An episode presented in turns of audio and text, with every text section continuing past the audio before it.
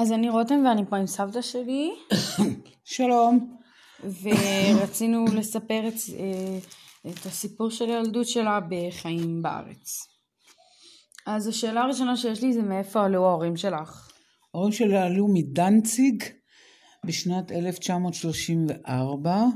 דנציג הייתה אי, פול... אי גרמני בתוך פולניה. כלומר, עיר אוטונומית ברוח התרבות הגרמנית. הם עלו עם אה, עוד משפחה, היו לך סבא וסבתא לא, בארץ? לא, הם עלו לבד. אה, איפה את גרת במהלך ילדותך?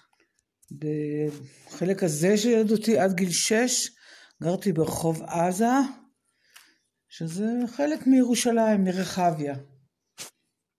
כמה שפות למדת בתור שפות ביתיות? שתיים. עברית קודם כל ואחר כך גרמנית. כשסבא וסבתא שלי באו לשנה אחת לארץ. הם היו מנהגים וחגים שונים בארץ חוץ מהיהודים הרגילים? אנחנו חגגנו רק את החגים היהודיים בשמחה ובהתלהבות ברוח מסורתית. הם, אה, בגלל שההורים שלך עלו אז כנראה היה להם משפחה קודם, זה נראה לך השפיע על, ה, על החיים שלך?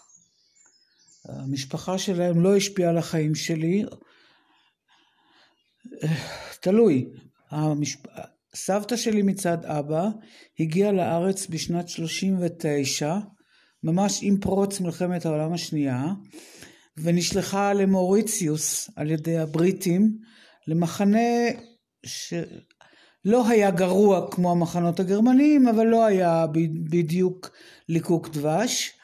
ואחר כך ב-45 הם הגיעו לארץ לשנה. ואז זה הזמן היחיד שהיו לי סבא וסבתא בארץ. איך את זוכרת את uh, קום המדינה בתור ילדה קטנה? האמת, לא זוכרת.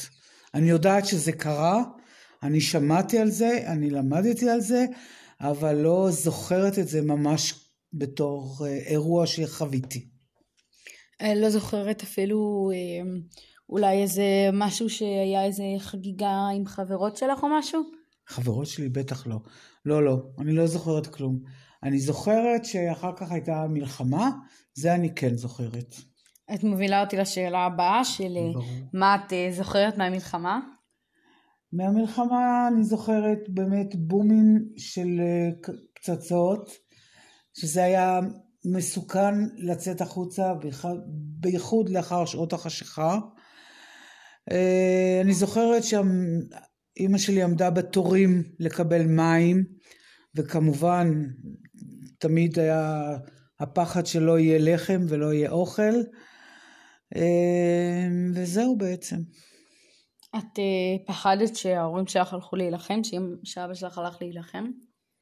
לא זכור לי. לא זכור לי שפחדתי, אני יודעת שהוא הלך, אבל אני, אני לא מאמינה שזה לא השפיע עליי בצורה כזאת.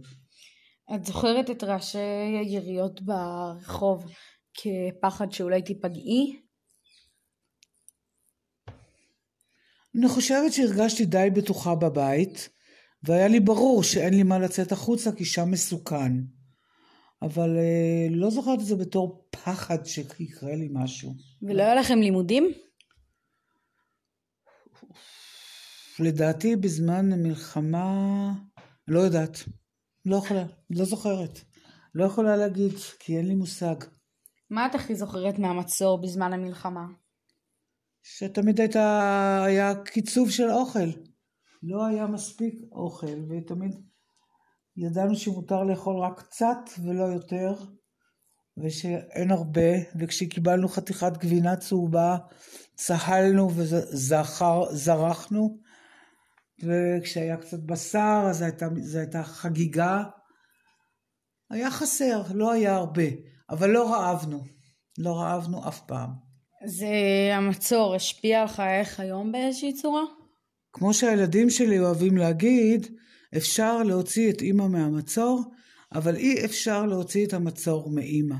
כלומר, עדיין אני אוגרת דברים, עדיין אני דואגת שיהיה תמיד יותר ממה שממש צריך. כן, זה השפעה של המצור. אמ, בבית ספר שלך הם היו דוברי שפות זרות? לא זכור לי, לא יודעת. לא שמעתי על זה. את זוכרת איזה מורים היו לך בכיתה ז'? בכיתה ז', היה לי יונצ'יק. יונצ'יק? יונצ'יק, וואי, זה היה משהו נורא. לא, זה היה מורה מבוגר שממש עשה, הייתה הרגשה שהוא אוהב להתעלל. כמו שהוא אמר לי בזמנו, משקובסקי, את תבכי אצלי. אבל אני לא בכיתי. אבל הוא מאוד רצה, אבל אני לא בכיתי.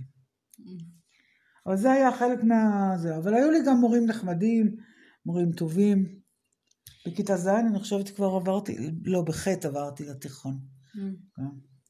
אמ, אה, אורח החיים שלך השפיע באיזושהי דרך על אה, בחירת המקצוע שלך? אני לא חושבת. אני את ה... את ה... היה אצלי, היו אצלי תנודות. בתור אה, נערה צעירה חשבתי שאני בטוח בטוח אלך ללמוד רפואה. רק אחר כך כשהתחלתי קצת לחשוב על זה, אז החלטתי לא ללכת ללמוד רפואה והלכתי ללמוד פיזיותרפיה, ולדעתי זה היה טוב. טוב, תודה, זה הכל.